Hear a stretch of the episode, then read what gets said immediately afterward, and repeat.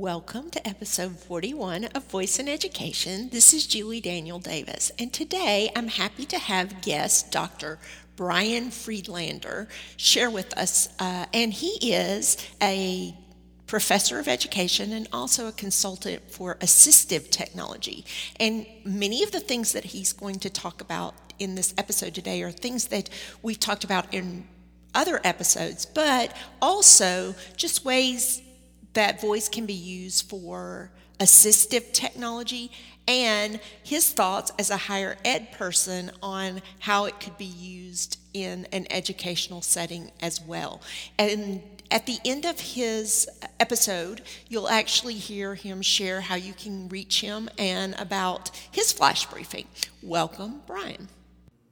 Hi, this is Dr. Brian Friedlander. I'm a professor of education as well as an assistive technology consultant. And uh, for the last 30 years, I've been involved working with uh, students, adults, and seniors using assistive technology. As of late, I've been very interested in using voice, and I've been personally using Alexa to do a lot more things uh, in my household. But I do see a tremendous opportunity for educators and students to be using the same tools. It's really exciting for me to see how far speech and voice has come over the last 30 years. Uh, in the classroom, certainly voice and speech recognition um, is really a tremendous feature, especially for students that have difficulty in the area of writing. So when I think about voice, I think about tools such as you know the dictation feature in Office 365, as well as the voice typing in Google Docs, and certainly Siri um, on uh, on the iPhone. And students are using these technologies to be more productive in getting their ideas from their head uh, to paper. So it's really exciting to you know to see that, uh, and it's also very exciting to see how you know things like live captioning and voice are coming together. So if you're using PowerPoint, you can see the live captioning coming in, and not only can you see the live captioning, but you can determine what language the live captioning is being displayed. So if you have a class with a lot of students that maybe are, you know, uh, Spanish, then your uh, captioning can be in Spanish. Um, and now even Google Slides has closed captioning uh, right now in English, which can be pretty invaluable for teachers uh, in the classroom. When I when I think about voice uh, at home and for you know other kinds of activities, I I'm currently using uh, Alexa uh, in my home to for environmental control for turning lights on and off. I have some of you know cameras that are connected. But for students, I think it's important for them to learn how to uh, use these services and become familiar with them and, and use them in a, in a secure way as well. Uh, with Alexa and their skills, there's just so many different ways that students can be using this in the classroom. Uh, one of the uh, ways that I think can be invaluable, especially for students who have reading challenges or reading disabilities, is you know, using uh, both Kindle and Audible to have Alexa read books. With some of the um, Echo Dots, there's even a three and a half, um, 3.5 RCA input, so students can uh, be in a learning center and can be listening to um, audiobooks, which is a really important skill for students with reading uh, challenges. Uh, so both uh, students can access their Kindle library or Audible library and listen uh, to their books uh, being read.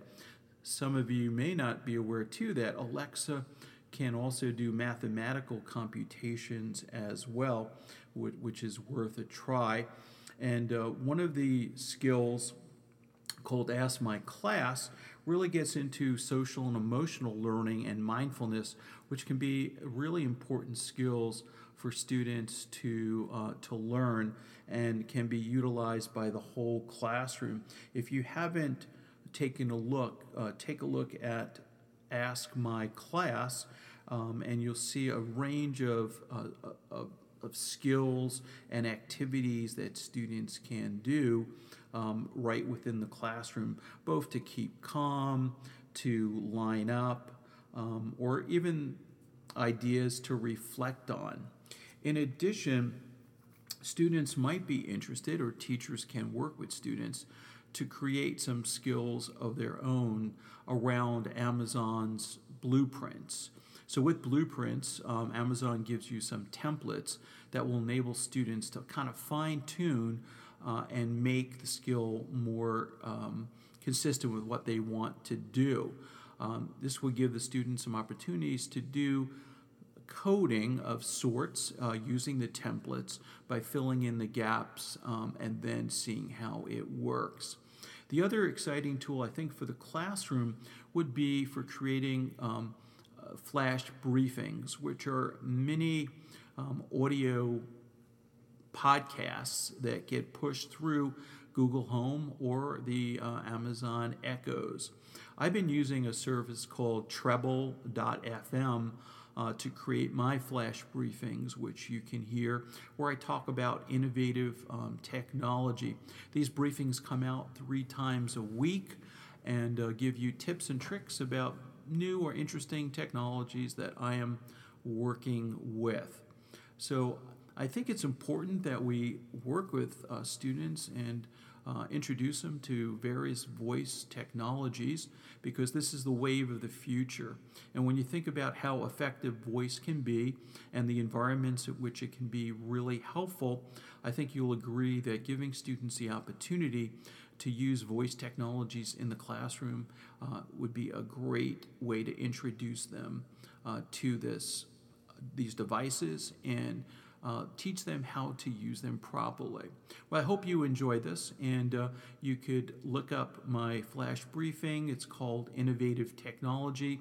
You can turn that skill on and uh, pick at some tips and tricks about educational and assistive technology each week. Thanks for listening. Hope you enjoyed it.